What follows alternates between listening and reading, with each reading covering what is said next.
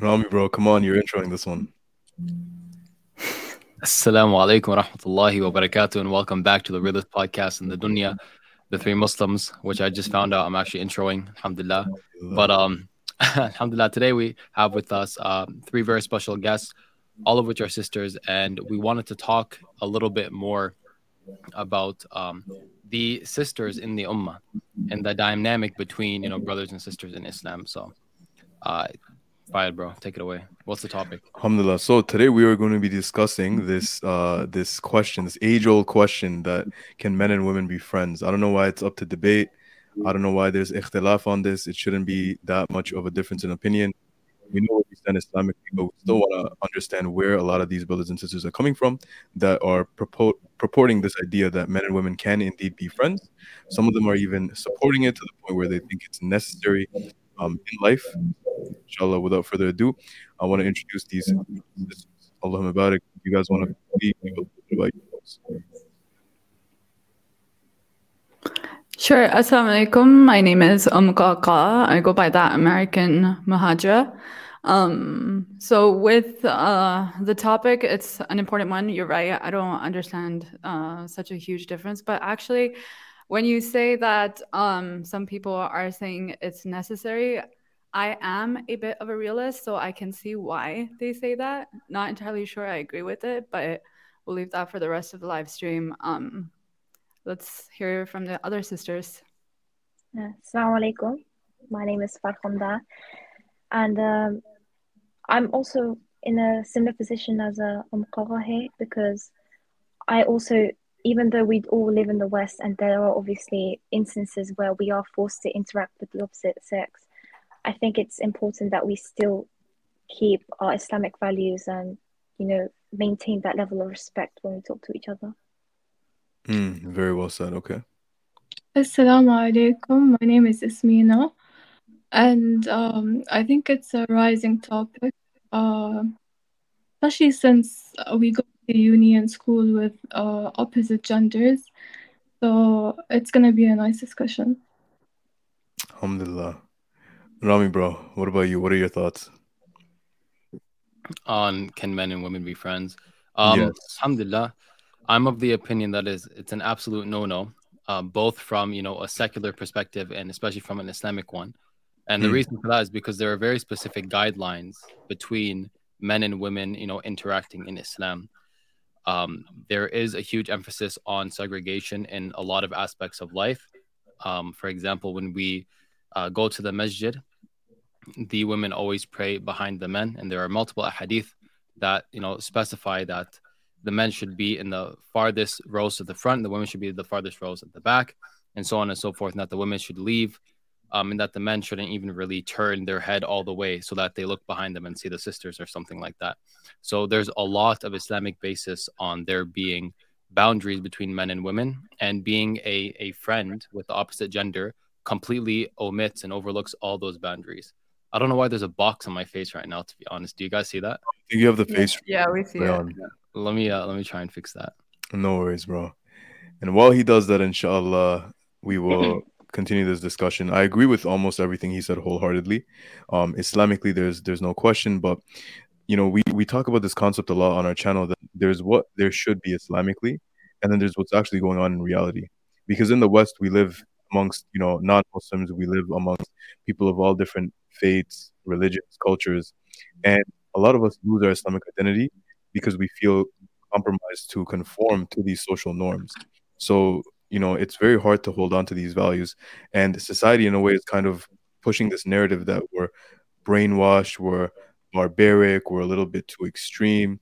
And it's okay to just chill out you know free mix live and let live and i think that's where a lot of these problems come because many muslims and muslims are not firmly rooted in their religion so when they come to the west they don't know any better they go to school they listen to whatever the teacher is telling them and before you know it they're in a haram relationship right it's that easy um, but I also want to understand that there's there's there's nuances to this. Like anyone that has a case for this, they're not always out here trying to do something haram. Some of them generally are misinformed or misguided. Some of them are living in a fairy tale, thinking that it's possible for men and women to be platonic, that there's no polarity, there's no attraction. So there's many different things we can talk about. As you can see, brother Rami, Allah Mubarak, bro, the face tracking is gone, um, and we can see the note on your face. So why don't you take over and start with um, any common argument that you hear for people saying, "Here's why men and women can't be friends." Just to specify why men and women can be friends. Can be friends, yes. Um, I mean, a lot of the the arguments I hear is, oh, you know, we are more civilized now, and we are able to, you know, have men and women who are friends and talking and hanging out and sharing their thoughts and beliefs and you know life stories without any instance of a feeling from from either or for the other person. That's usually it's usually from a place of I'd say, um, and I don't mean this in a rude way, but it's usually from a place of ignorance that, um, you know, oh, they don't, I don't like them, and I know they don't like me. What the heck do you know? You don't know a damn thing. I'm sorry, especially for the sisters out there. I know a lot of the time they, you know, they probably see friendships as more platonic, but they're getting a huge, uh, you know, emotional connection from this person, which even if they don't see it in an intimate way, uh, they do, you know, love those connections whereas they don't know what the heck's going on in the the guy's head. And more often than not maybe there's like a 1% but 99% of men who are attracted to women at least um, will like you or wait for some kind of opportunity. And i guess a better way to say this is 99% of men um, are only friends with women they find attractive if they are friends with women. They're only women who they find attractive. And uh, the women that you know both they find attractive and are willing to talk to them So you said it comes from a place of ignorance. I would actually argue that it comes from a place of delusion, actually, um, and especially on the sister's part, because you're right. Um, uh, you guys might have heard of this um, experiment, social experiment that kind of happened like way back. It's been, I think, like well over 10 years now, probably. I think it was at University of Utah where they asked um, men, uh, they asked like college students basically on campus, they asked boys and they asked the girls basically, and they asked, do you think that do you think that guys and girls can be friends, uh, platonic friends? And basically, all of the girls they say yes, um, while all the guys they actually say no. Um, but when the girls, when you ask the girls, then when you press a little bit more and you ask them, oh, if you, uh, okay, do, like they ask, like, oh, do you have like a specific friend in mind? And if you gave him the chance, um, to like, you know, pursue you like romantically, basically, do you think he would be up for it? And all of them said 100% yes. So that means that like subconsciously they know it, but like they're literally just suppressing uh, those thoughts basically and saying, "Oh no, we're just friends. We're just friends. We're just friends. He's like my brother." But in reality, they in in the back of their minds they do know. But again, it's just delusional thinking basically that uh, they're just platonic. Mm, that was very well said. What do you two sisters think about that? Going back to um, Brother Rami's point, while society is kind of changing, I think our biology remains the same because the synergy between masculine and feminine energies are so it's so profound that attraction is just inevitable. So it's kind of difficult to say that all these male and female relationships will remain platonic when in reality it's not. 100% i agree. I don't know i just feel like we're humans so like i don't see it that way. Like when i talk to someone i don't think um she's a girl, she's a guy. I just think they're a human. And like I okay. Like, I feel like we can like have acquaintances like in uni and work, but um it becomes a problem when we like when friendships become close basically. Okay, so you're you're of the viewpoint, just so I can clarify this, sister, that yes, we can, but there's like a line to draw. Yeah, basically. Yeah, whereas I'm coming from a point of view where it's like prevention is the best cure. You know what I mean? So why don't you go into that? Let's let's pick at your brain a little bit. Tell us what like what makes you think that you know when you look at uh, an individual, you don't see them as men as a man or a woman. You see them as just a human being, which is fine by the way. You're totally valid to feel that. But go into that. Like, what goes through your mind? Where do you draw the line? How do you know when to draw the line? Um, how do you gauge someone's interest? Go into that. Uh, well, usually when I look like when I talk to someone, I see them as a human. Like, even if they're doing bad things, they're doing good things. Because, like, I just feel like even someone, no matter what someone does or has, is at the end, at, at their core, they're human. Um, and like I feel like you draw the line at close friendship. So when you feel like you're getting too close to a certain person, which inevitably will happen, but then like you either get married or like you cut the person, not cut the person off, but kind of distance yourself from the person. And how do you personally know when to draw the line? Because the, you, I'm sure you've heard of like the slippery slope fallacy.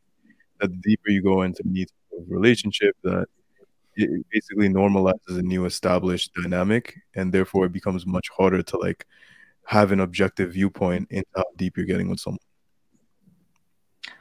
Yeah, that is kind of hard to, um, to know when to draw the line, but you know, like you know when to draw when to draw the line. Okay. like you should know. You should know. Okay, Rami, what about you? Um, I just I want to go back to something you said earlier, um, Sister Yasmin. you had mentioned that when you see you know a person, you don't think, oh, this is a boy or this is a man or this is a woman. You're you just see them as a person. Um, but how do you know that the other person is looking at you in the same exact way? You don't, but you're not responsible for the way other people see you. Responsible for the way you see other people and you see yourself. Yeah.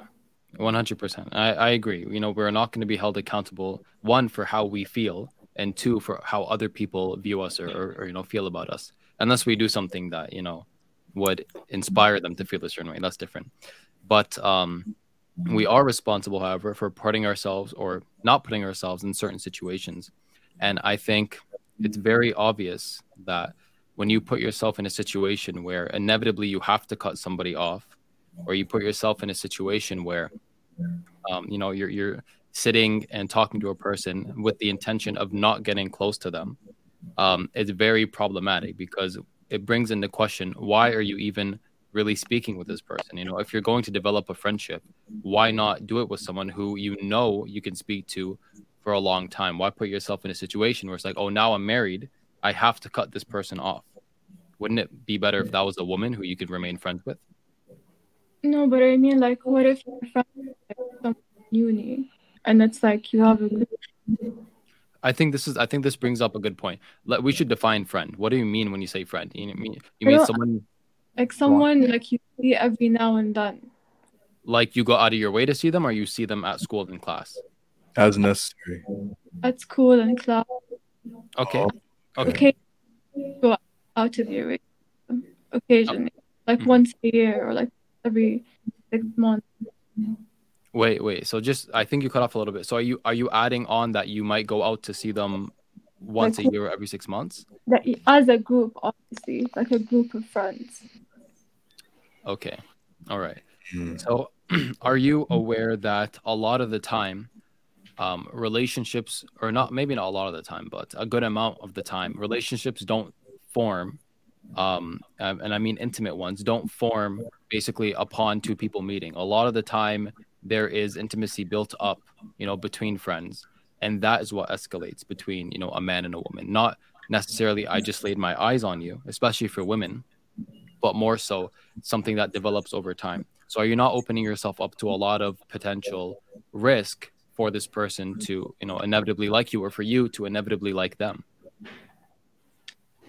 i yeah i understand that risk but i also understand that you're kind of cutting yourself the situation like imagine all the conversations and all the like the topics and like just everything. Like you're cutting yourself off from half of the population. Like that's crazy to me. Yeah. Well i mean if half the population or a good percentage of half the population views you in a very explicit manner and would take any opportunity to do whatever they want with you i would say thank god that you're cutting off those ties and, and those you know possibilities. Yeah. But do you think guys sorry can you repeat that? Sometimes it cuts off. Sorry do you think every person thinks like us I think 99% of men that would be friends with you 100% see you in that way. And there were studies done on this, or at least, you know, YouTube videos made. There were studies done on it. There were public interviews. Were, yeah. um, a lot of them are Muslim, a lot of them are not Muslim. And they asked them, Do you have any male friends? And then they're, Yes. And they're like, Call them. And when they called them, they basically, you know, for the non-Muslims at least, not to be too explicit, they just said, ask him like, you know, we want to hook up or whatever. And when they told him that, he said, I bet I'm coming over. Like, and, and they were shocked. The women were shocked because they were generally under the guise that it's just platonic. But the sheer like expressions that they had just to show that this was not what they expected goes to show volumes that a lot of the time women fall for this trap by feminism that we're the same, there's equality so most women, like it's it's a common law that like majority of women do not find majority of men attractive, but majority of men do find majority of women attractive. So because of that, when a lot of women go around not basically having any feelings for their guy friends, they make this mistake that thinking men are going to be the same. So if I don't find him attractive, he obviously doesn't find me attractive. When there are a lot of schmucks, let's say, that would be willing to be friends with a woman for like 20 years, 10 years, five years, just to be in a potential position to get with her, even if he doesn't make it known right off the rip. Yeah. And I think to really solidify this point, I want to ask you a question, sister. If for every single guy you met, you you know could see a sign above his head and it would let you know you know if he would take any opportunity to do whatever you know with you would that affect how many guys you talk to and would it affect your out- outlook on the situation in men if you saw that 99% of the people you saw had that sign above their head? Uh, yes and no. Uh, yes, okay. obviously, because I'd be grossed out. Uh, no, because I think it's like it's nature and it's hormonal. It's not their fault. Um, yeah. And like like you take out of the friendship what you want and under your terms. And obviously when you see like the limits like like when you see that line that you need to like where you need to cut the person off you know when to do it. Okay so i have a question for you. Um genuine question. It, it goes without saying that we clearly understand that there's limits that we should not transgress over and that we do have primal, I guess, desires that we can't control. Like as Sister Farhonda was talking about, like the whole synergy between masculine and, and feminine polarity. There's there's no doubt that this will arise and instill attraction subconsciously in like a, a subhuman level, even I want to call it. Let's say. But my question to you is now: Do you do you understand we have this mentality sometimes when we are under temptation? that it's very difficult for us to do the right thing or draw the line, like you're saying. Yeah. So, do you understand that being in that position might cloud your judgment a little bit? Yeah.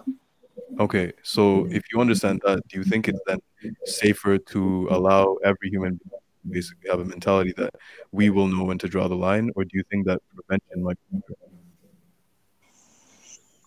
Um, yeah, I agree. Like, I agree with you guys. I just like if you draw the line early, like before that even happens, before that even like, like even before that thought even comes, then you're good. Like if you draw the line at, like at uni, or like, uh, like you don't talk after school or whatever, then like, you're like that thought doesn't even come. That mm. situation doesn't even come. Doesn't appear.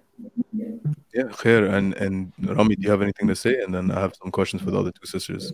Yeah, I just I just wanted to ask. I think this question came up earlier, but you know, who not only where do you know when to draw the line, but who who has the right to draw the line? You know, wouldn't our creator who created us and knows us inside out, everything about us, wouldn't they know best what the you know best practices for us are if we should segregate when and how we should segregate um, whether we should limit conversation with the opposite gender as much as possible or whether there is an allowance for that yeah And do you believe that in Islam there are not very clear guidelines for you know when we are allowed to speak to opposite opposite gender? Like for example, if there's necessity or if you are working with you know uh, uh, members of the opposite gender at work and they urgently need something for work or vice versa?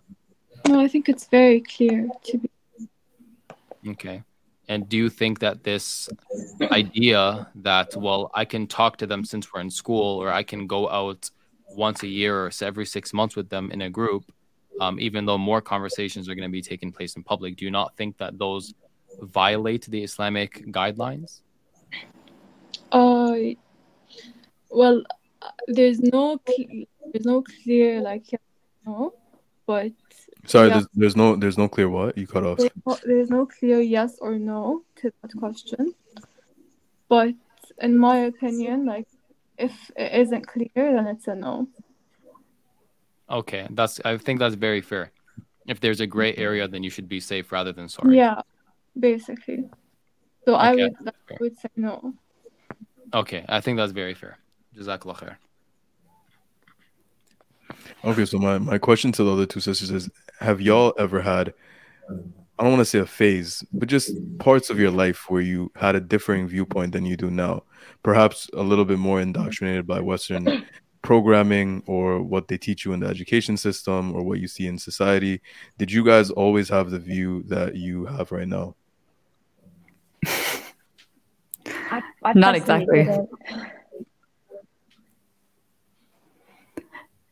I think everybody at this stage, like, I think because of just like the global culture and everything, right? And just growing up in the West, like, where just the feminist ideology is the absolute norm, it's impossible for a Muslim living in that situation to not be affected at some level. Um, so at, to some degree you do end up believing basically everything that is repeated like about oh guys and girls can be friends. You have to go to school. You have to talk. Obviously you have to be normal. You can't just sit in a corner and just like you know uh, be quiet and cut off from everybody. And then obviously all of your other all of your fem- even if you have just like female friends all your female friends are talking to guy friends and they're going out in group settings uh, as sister yasmin also mentioned um, so if all of the all of the outings basically are group outings then you don't want to be left out and there's also like you know there's peer pressure there's all these things basically that play a role so mm. it's very, very rare, I think, to find uh, people that are have always just been immune to that. And I think uh, Sister Farkhunda probably um, can kind of tell us a little bit more about her experience because she was mentioning something. Uh, yes, well, when I was in school, about when I was about fourteen or something, because this feminism ideology was quite prominent, you know, it's, it's their way of like, it's kind of basically like propaganda. And unfortunately, because I was so surrounded by these like values and norms, I was indoctrinated as well. And I was, you know, manipulated to believe that men and women are the same, we think the same. A girl can do what a boy can do, and that we're psychologically on the same level. But after I reconnected with Islam about in lockdown, I realized, of course, that you know this is reality. This is the real world. It's a very idealist way of thinking that everyone can be happy. There are no differences. That men and women can do anything. Yeah. Hmm. So what happened when you, you know, abandoned these previous beliefs? Where was like the turning point? I think the turning point was it was I don't know I don't know if there was a turning point to be honest because it was kind of like gradual because these feminist kind of views were so woven into me subconsciously that even when I reconnected with Islam, I still some Islamic rulings were kind of triggered me inside. So it took a long time for me to get rid of these views and to think from a non-biased perspective. Hmm. So for me, actually, there was a pretty clear turning point um, with this. So what happened with me? Um, I kind of moved around a lot. Um, and there's a thing I believe by correct me if I'm wrong, but I believe it was Hazrat Umar radiallahu an, who said um, that to be alone is better than to have bad company, but to have good company is better than being alone. So for me, basically, uh, once when we moved, um, I was basically distant from my old friends, which was not, I don't want to call them bad company because they weren't really bad, but they were just like, you know, it was this like being friends with guys and all this stuff basically and going out and like you know mixed mixed gatherings and all this stuff basically. Um so then when i was cut off with that that's when i think subhanallah like allah guided me to a lot of things. And it also made me realize that like just kind of getting comfortable with being alone is i think super important because um there was uh something else another question that i think someone wanted to have answered about like you know um what about like tom tomboy girls basically like you know people that don't get along with other girls but again it's better that you're alone than that you fall into potential sin basically mm. it's better to and it's better to be patient while being alone than to fall into eventual sin basically because to some degree like you know you can't all all most acquaintances as well. I know we try to give gray area to the acquaintances because oh it's not like you know super close friendships. Like for example people justify people justify going on dates nowadays because oh it's in a public space. So that hadith about like you know how uh, when a man and women are alone um, the third is shaitan. They say oh see i'm not alone with her. It's a public space. So apparently mm. it's okay to go on dates now but that's not how it works. You can't just talk to her and flirt with her openly just because uh, there's like 10 other people also on dates, basically. Um, right. So there's all this stuff as well. Uh, so getting comfortable with being alone, I think, is also super important. And then just like making an effort to find good company and not like, you know, sacrificing um, not sacrificing what you believe, basically, just to fit in, just to please other people. And Allah really rewards that. That's one thing that I've really experienced in my life. When you make sacrifices for Allah subhanahu wa ta'ala, He will reward that to the max. Like, I have been blessed with the best company. And every time people try to, like, you know, this fear mongering habit of, oh, if you don't, if you don't talk to the opposite gender, how are you going to find a spouse? Well, alhamdulillah, I found the best spouse and I didn't have to talk to anybody. Uh, so it's just, you know, it's the same, just this idea of like, you know, sacrifice for Allah's sake and trust me, He will reward you. Alhamdulillah. May Allah bless you and your marriage. I mean, um, and it's it's crazy how much I can relate to that. I've, I've heard so many countless arguments from the other side that, oh, if it's in a group gathering, it's fine, or it's in a public setting or anything like that, as if that changes anything. Um, so I want to give a shout out to Victor for the super chat. Men and women can never be friends. I started being a friend to a girl and we ended up engaged. May bless you, bro. Um, creative Rami asks, all right, your best friend should always be your husband and wives, inshallah. Young Welsh writes, I thought this was a Pentecostal Christian discussion. What Christian denomination is this? I don't know how you got here, bro, but this this this ain't Christianity over here. So I'm gonna pull up some some questions that we got in the DMs. Uh, Ram, you want to take over, inshallah. In the meantime, sure, inshallah. Uh, on a quick note of that guy who asked what Christian denomination this is, he did that I think a few streams ago. So it's just his his little joke, I guess. He comes in our chat and asks which Christian denomination we are, what kind of like sermon. Mm. Uh, I think it's just something he does for fun. Welsh, bro, is this is this the part where we're supposed to laugh? Let's see. Okay, so the first question is, um, I'm gonna keep it anonymous, but the the sisters here know who it is. Uh, do you have any advice for sisters that only have guy friends? So growing up, I don't have necessarily favorable experiences with female friendships. Throughout primary school, I was deemed as weird. Therefore, let's just say amongst the girls, for whatever reason, I just mainly had guy friends, and we just clicked more. Um, most of the stuff that I found interesting, they find it interesting too. It makes me happy because I finally had friends that I can relate to. They don't ostracize me or judge me for anything. They just like hang around with me. Perhaps this is the starting point of me growing up a tomboy. Um, so, thoughts on that?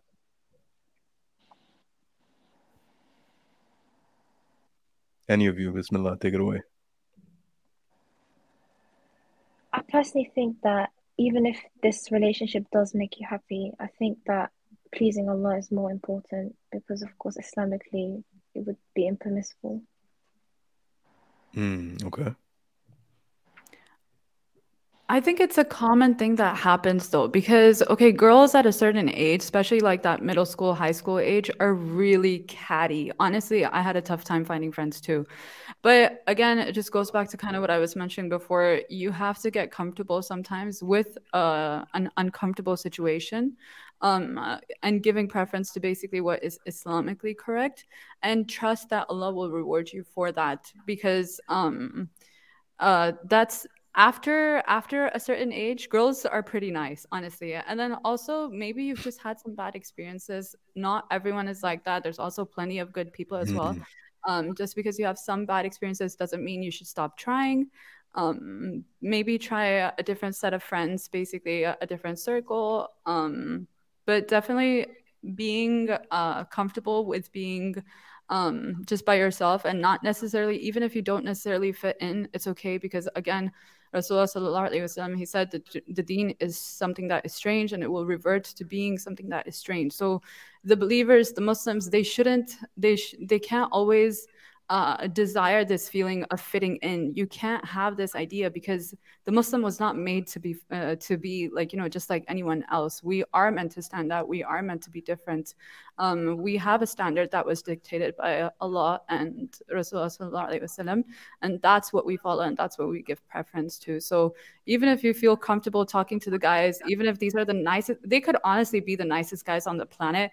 Maybe they're actually maybe they have no bad intentions. Maybe they really help you out and everything but still you have to make sure they're not more than acquaintances you cannot be counting uh, crossing any boundaries um, because there's there's no benefit in um, in earning the displeasure of Allah really Mm, so sis, there's a, there's a difference between acquaintances or like forced interactions. Like, okay, I have to be paired up with this person for like a group project, or like, you know, he's my partner in a lab, that type of stuff. Versus you going out of your way to like do do the most. You know what I mean? And usually people know what they're doing, and it's it's a very good reminder for that. Jazakallah khair.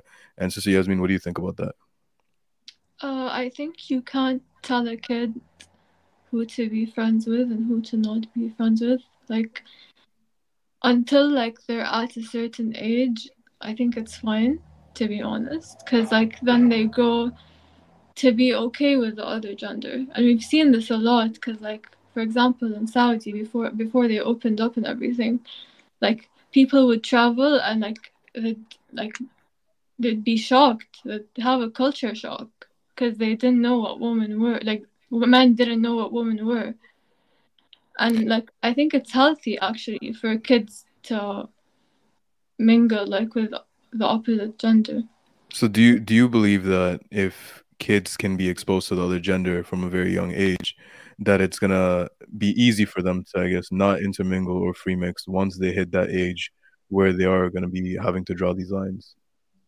No i i just think no, I don't think it's obviously going to be harder, but I think there should be lines drawn, even as kids. But le- like less harsh lines, I guess. Hmm, that's interesting. Rami, what do you think? Well, Bismillah. Firstly, on the last topic, I wanted to add that the ends does not justify the means in Islam. You know, mm. a common example is if you want to give in charity, to by the way people donate to um, to syria and turkey. Donate to our brothers and sisters they need it. Um, but if someone wanted to give in charity it's not permissible to rob a bank and then donate everything to charity. Um, actually as a matter of fact if you get money in any haram way you sh- are basically told as far as i know you know go to a scholar to correct me uh, if case i'm wrong just to confirm but as far as i know you're you're supposed to donate that money without expecting any reward from allah subhanahu wa ta'ala. So even if you do reward you know do donate it, um, you're not rewarded because the again the ends never justifies the means. So if your goal is to have meaningful conversations, um, does not give you permission to go talk to the opposite gender and put yourself in you know a bad scenario or engage in any kind of haram for the sake of a conversation. I don't think that kind of reasoning would line up. And imagine, you know, you're married and your husband or wife is talking to the opposite gender and you ask why do you need to talk to this person they're like you don't give me good conversations and nobody else does so i need to talk to this guy you know is that something okay. that is is justifiable um, I don't think even women nowadays would accept something like that. I think they would be very upset. Um, mm. But what was uh, there's something I want to say on this specific topic? Just remind me what the question was. Okay, so the question was basically a sister reaching out to us um, for lack of a better word. And she was basically asking that, you know, growing up, she never had favorable favorable experiences to the same sex, so to other sisters, and the interactions were weird. Maybe they were judgy, maybe they didn't align with her views or opinions, but she clicked more with the men. And she was like, I feel the community, that belongingness, that love, that alignment, that brotherhood with with the guys. And because of that, she's asking like, you know, I can't have that with women. I finally have that with guys. What do you think about that? You know, you know what I genuinely think, and I'm not mm-hmm. saying this about this sister in particular, right? So if you if you're watching, sister who asked that, do not think I'm think I'm talking about you specifically, but it is something that I think you should reflect on. What is this amazing connection that you're getting from these men? Is it something that you're not getting from women because um, you know, you don't have women around you that can, you know, provide you with that, but the women exist? Or is it because they're men that you feel a connection to them that you should be feeling from, you know, um, other men who should be giving you attention, you know, such as your husband or your father or your brothers. These are supposed to be the masculine men in your life, mm. taking care of you, making you feel provided for and comfortable, um, not random men in the street. Um, so I think maybe you should really reflect on that. Are these men that I feel close to because they're giving me attention and, and I don't want to say validation because I feel like that's a little rude to use in this context, but you know, they're giving you this attention and this emotional connection as a man and that's why you never resonated well with women because there are definitely women out there who have the same interests as you whether it's you know islam and sharia or aqidah or it's you know knitting or arts and crafts or whatever it is. Hmm. they exist. You just have to find them. I love about it bro. That was well put together. The, the question that we got from someone else asking uh what are your thoughts on having uh a friend who is not straight? I don't want to say and get this video demonetized but um, it, it reminds me of a hadith, bro. Where there was some on one day Aisha, and there was a man that was in the house. It was one of those, you know, back then they had these these like asexual, you know, housekeepers where people lived, in the house. Either they had like no drive to the least, or they were basically like they weren't functional in that way. They were just asexual or whatever. And because they had that predisposition, a lot of them stayed in the house. And that the Prophet walked in on the man describing this woman that he basically found on the street and describing how she walked and how she moved. And keep in mind that there was no threat like the this man knew who Aisha was married to. Knew the prophet there was no lines being crossed. But with quickness he literally no hesitation he said this is like the last time you're going to be here. Because i fear that the way that you are describing other women you are going to be describing my wife to other people like that so it just goes to show that yes, perhaps there's no interest with him and her, but he's still a man at the end of the day who was deemed to not be a threat, but clearly. And I'll put up that hadith when I can find it, inshallah. It's just something from my. Yeah, and also that I believe that person was a eunuch. You know, these people exactly. are people that don't have the facilities anymore because they were, you know, um, those facilities were omitted from their bodies to say the least. So mm-hmm. there is no possibility of anything. But a guy who you know has an attraction to or claims to have an attraction to the opposite gender, um, that does not necessarily mean oh now you could talk to them because one maybe you will feel a certain way about them, and mm-hmm. two maybe they don't only have an attraction to the opposite gender, and three. I mean, you never know. He still has the ability. You know, that is still dangerous. Um, and that does not give the excuse or omit the ruling that with the opposite gender we should have very strict boundaries. I wanted to add something that when I was in university, bro, there was this person that in, in one of our classes, there was this girl, and then there was a guy, right? So the guy was not straight, the girl was straight. She found him attractive. She knew there was no chance of them getting together because he was not straight. Yet she still tried to get him to change his mind for four years. Like that is absurd. Which just goes to show that like despite her knowing that this is orientation, she still wanted that. So a lot of people just can't come to terms with accepting it on a logical level. Even if they do in a subconscious level, we don't know how we operate. We don't know how we we're not aware of these thoughts and inclinations that we have. But what do you sisters have to say about that?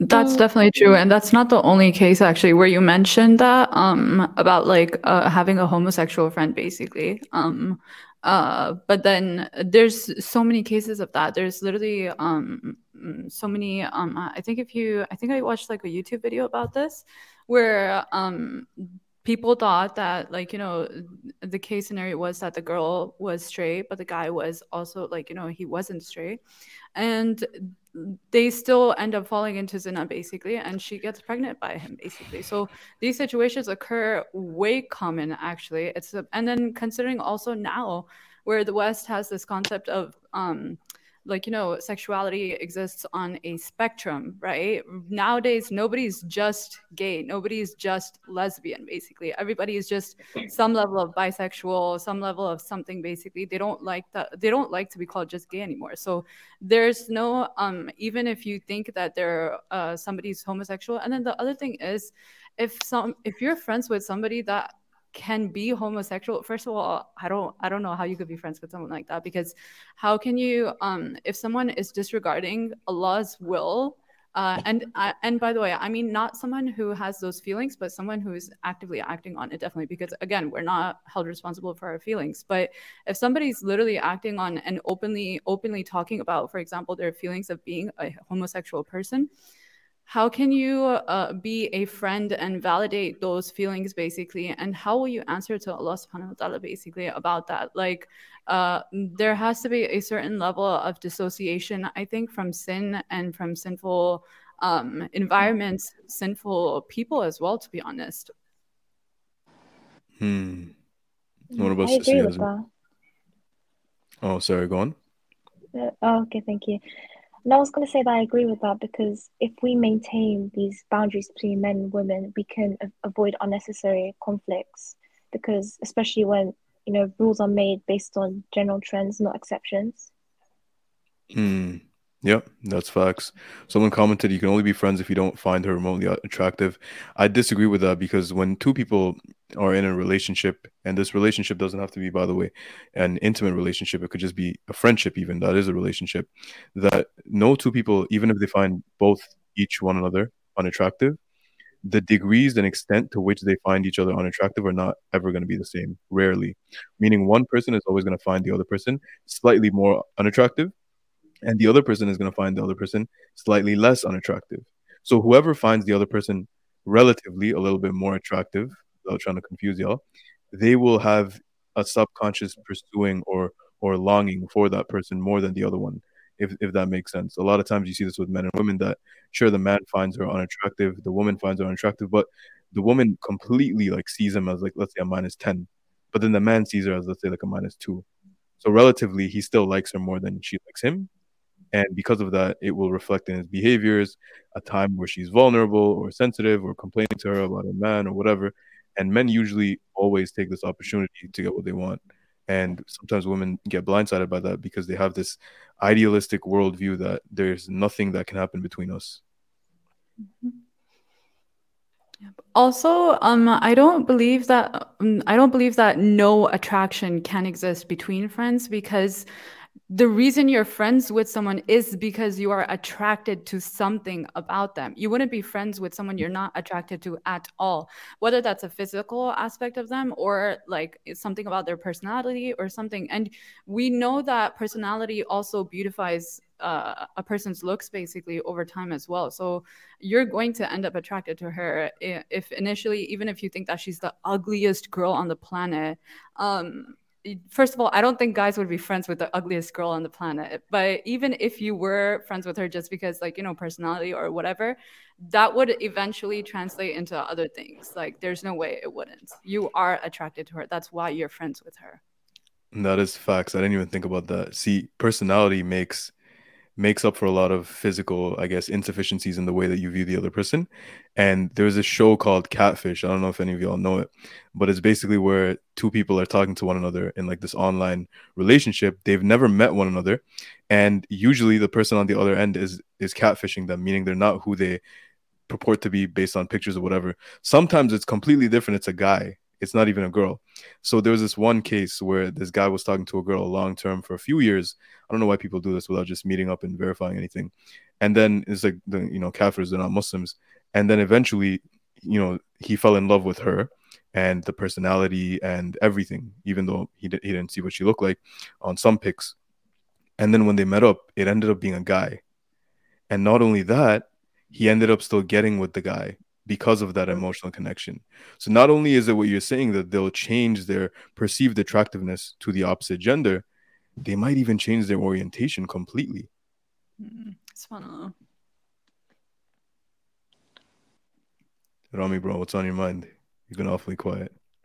Yeah, no, I think that's um, I think these are all great. The last point I want to add is imagine we actually accepted that, you know what, men and women cannot be friends except if, you know, the guy is gay or the girl is gay. How many, especially men, people would pretend to be just to be able to sit and talk to a girl and then later come out as bi or whatever, you know, after establishing this huge emotional connection. It just opens up the door to so much fitna and, you know, a vulnerability for our sisters. And we don't want our sisters to be in a vulnerable position and we want to keep them protected from a lot of vile men that are out there. Hmm. And people even joke about this stuff, by the way. You know, like, oh, when I pretend to be uh, sus so I can get the girl sleepover and that. Like, people make jokes about this. It's, it's not funny. Stuff with a lot of name. Mm-hmm. So I want I have a question for y'all three sisters, um, and maybe even brother Rami if you want to answer this. But as women growing up here in the West or wherever you guys grew up, what, from your current understanding of Islam and where you are in in your deen, what advice would you have to sisters and brothers that are in environments such as being in students or in a workplace where they have no control over being forced to interact with the opposite sex and what i guess lines would you have them draw and personal boundaries would you have them exercise I think when talking to them at school, for instance, keep conversations respectful and only talk about things that are necessary. So don't cross the boundaries, of course, and talk about things that are informal. Just act professional, I would say. Mm, okay, very good. Um, what about you two sisters? I'd like to hear uh, what Yasmina has to say uh, about this actually, because again, we're talking about the lines, and I really want to know um, kind of how you draw those lines. Like, where do you think the lines should be drawn? Um, I'm not quite sure how to answer that, but I think the line should be drawn like when either side feels like it's becoming more than a, than an acquaintance, basically. You think line so should I be drawn after? Yeah, exactly. See, I think like the beauty of Islam is that Islam cuts it off before it gets to that point, right? Where, like, for example, like in the Quran, Allah says, "Do not even go near zina." He says, "La taqrabu zina." Do not approach zina. Um, so it's not about when you're uh, when you're almost committing zina, basically, and then you think that oh, I've crossed a line, I should probably dial it back. It's don't even go like everything that leads to it is basically haram. So um, going back to like advice to people because I did grow up over there and I went to uni and all this stuff because you have to. This is, and there are going to be interactions with the opposite gender whether you like it or not, honestly. And it's really hard. It is really hard to be like you know I know Farkhanda said to be professional and that is the best advice I think. Um, but what I would say is just make sure like for example don't uh, some practical things. Don't give anyone your number basically. Don't let it go don't establish any long-term uh, long-term contact with the opposite gender basically. Whatever happens in class stays in class. Try to uh, avoid them outside of class definitely. If you're in a working environment um, you just have to keep it professional. Um, and again just be comfortable with uh, being different. I think that's the most important advice I would give to all Muslims, to be honest, uh, practicing the religion anywhere, um, because you are going to feel a little bit like a stranger, but that's not a bad thing. That's a good thing. Um, so just having that, uh, having that kind of mindset, I think would help a lot. And what advice, sis, would you have for um, men and women that are realizing, you know what, I've had a lot of friends of the opposite gender. Now I, I realize that I shouldn't, for whatever reason, for the sake of Allah and now I got to make these changes, but now I'm going to feel lonely. Well, I'm gonna tell you that Allah is definitely gonna send you better. I can almost, I can literally promise it. You can write it in gold, literally, as our parents like to say.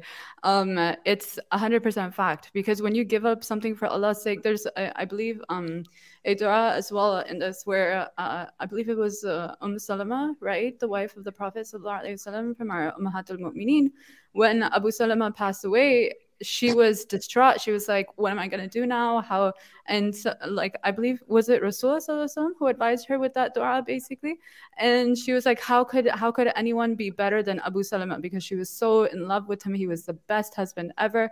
But Rasul, like you know, that du'a, um, it was about like you know, give me better, basically. And when you ask that of Allah, Allah will give you better beyond anything you could have possibly imagined. Like that is a fact. I've seen it in my life literally so many times. So as Muslims, like this concept of sacrificing for the sake of Allah is such a such an important part of the deen. And when you do that, trust me, trust me, trust me, Allah will bless you. Allah will give you better. So uh, even if and one other thing, a lot of times people uh, don't uh, aren't able to draw the lines because they're worried about hurting people's hearts, right? And hurting hurting people's feelings. Um, look, ultimately, the heart of that person that you're worried about, that heart is in the hands of Allah subhanahu wa ta'ala. So if you're putting the pleasure of Allah and you're earning the pleasure of Allah, who controls that heart that you just heard? Allah controls that heart. So He has the power to turn that heart and to take care of that heart for you as well. So if you have a girl that you're talking to right now, she might be your girlfriend, she might, or maybe you're a girl and you're talking to a guy, he might be your boyfriend. Um, give it up for Allah's sake and trust that Allah will take care of that person for you. And if it's meant for you, trust me, it's going to come back to you. And it's going to come back to you in a halal way that's actually beneficial for you. It'll be beneficial for you in the long term. It'll be not toxic because current um, haram relationships are nothing but toxicity, honestly. It's not it's not going to end well even if you end up getting married. How many times do you hear about people who were literally in a relationship for years and years and years, but after marriage it breaks apart because uh, which is crazy versus like you know you hear about people who um, did things the right way. For example my husband i literally talked to him like twice uh, one time in person one time on a like uh, facetime. And alhamdulillah we got married after discussing obviously important things. Um, but when you again keep in mind just discuss the way that you have to discuss and you keep allah's pleasure in mind you are going to receive barakah from him that you could have never imagined was realistic so don't try to be mm. realistic. Trust Allah, and He will give it to you. Alhamdulillah. I think that you couldn't have you couldn't have done that. That was as, as good as you could have said uh, Allahumma barik. Because so many times we we understand that if we let go of something for the sake of Allah, Allah will Allah will give us something better. And and we know this. We know this intrinsically. We know this through Islam. It's guaranteed. But how many of us can actually like practice this? How many people can actually implement this and walk the walk? It's easy to say it, but sometimes we don't because we we think that we know better than Allah, astaghfirullah, and we think exactly. that okay, we understand where to draw the line or where to do this, where to do that. We have good intention, maybe we're doing bad action. Um, but most of the cases, you're right. In these haram relationships, one party or both parties, usually it's one party, they don't have the intention of marriage. They're just dragging it along. Nobody wants to make it halal. Um, so may Allah protect us from that. Allahumma ameen. All right. So I think we're probably getting close to the end of the stream. It's been about an hour. Um, one question I do want to ask while you sisters are here is what are some of the sisters' topics or sisters' issues that you feel are not being represented enough in the Dawa sphere?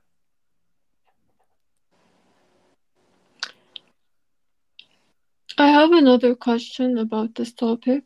Yeah, go for it. About cousins. Cousins fall in, under the same category because you're permitted to get married to them, I believe. So they can they're considered non-mahram. Mm-hmm. Listen, but, um, listen, Rami. Mm-hmm. If I have a wife, and the only way she's gonna be friends with a guy is if it's her twin brother. That's it. That's funny. I'm what serious, if, bro. What if it's a brother but not a twin? Hell no. But definitely, what do you what do you two sisters have to say about that? Any issues, women's issues, like Brother Rami was asking?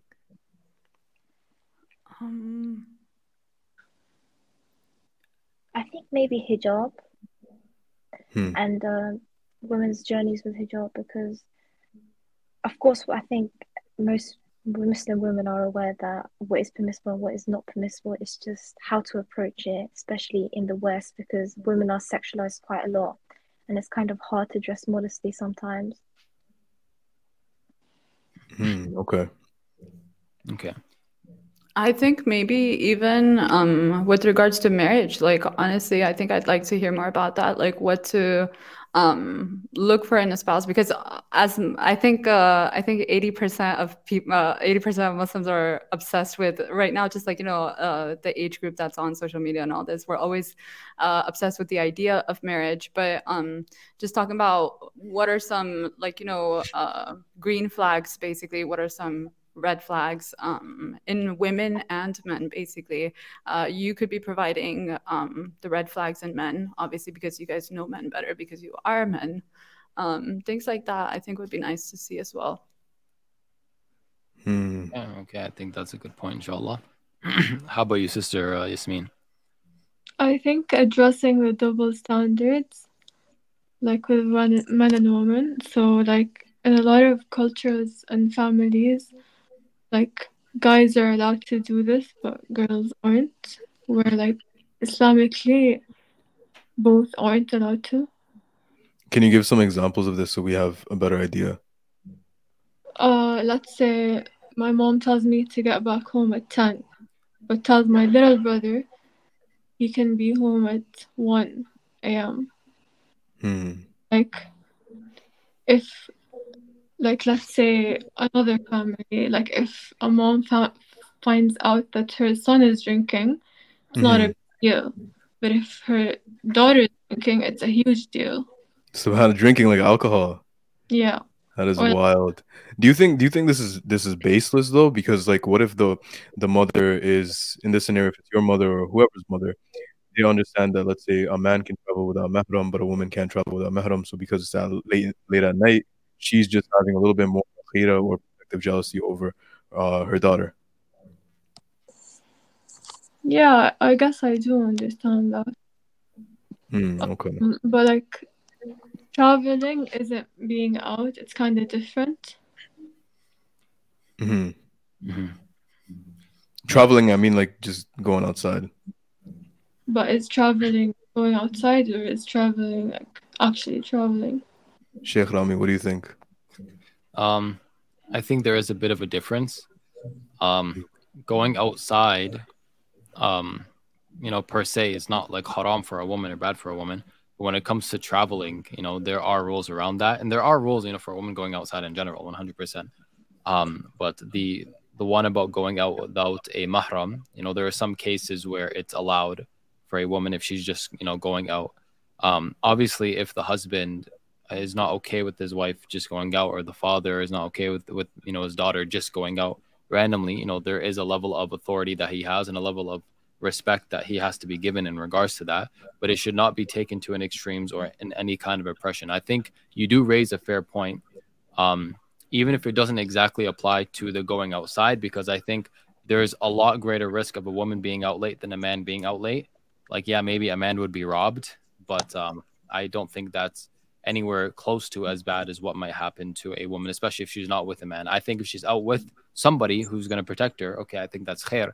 But if she's out alone or just a small group of girls, I don't think that is something that is preferable, especially Islamically. You know, there's there's uh, vast evidence for that. But when it comes to things like, you know, if you have a sister who doesn't wear hijab and a man who doesn't cover like his belly button or is, you know, he's always Yeah. like half naked, yeah, then a lot of people, especially men, are willing to kind of jump at the woman, like, what's wrong with you? Cover yourself, have shame. And, you know, they look at the same guys, you know, they'll be like, wow, you know, look at him doing, uh, I don't know, look at him playing basketball, even though he's, you know, his awrah is showing his knees and his belly button. They're like, wow, look at him, you know, dunk. And they're not even paying attention to that. I think there is a huge point to be made about things like that. So, Jazakallah khair for sharing that.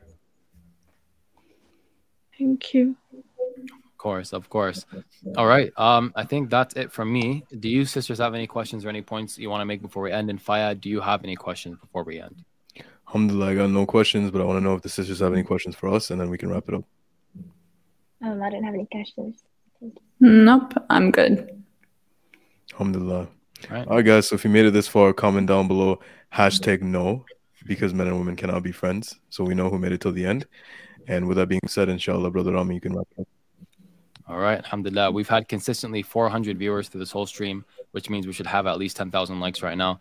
Jazakallah khair. May Allah bless you guys immensely. And with that being said, Allahumma atina fid dunya hasana wa fil akhirati hasana wa qina adab nar Assalamu alaikum wa rahmatullahi wa barakatuh. Wa alaikum assalam wa rahmatullahi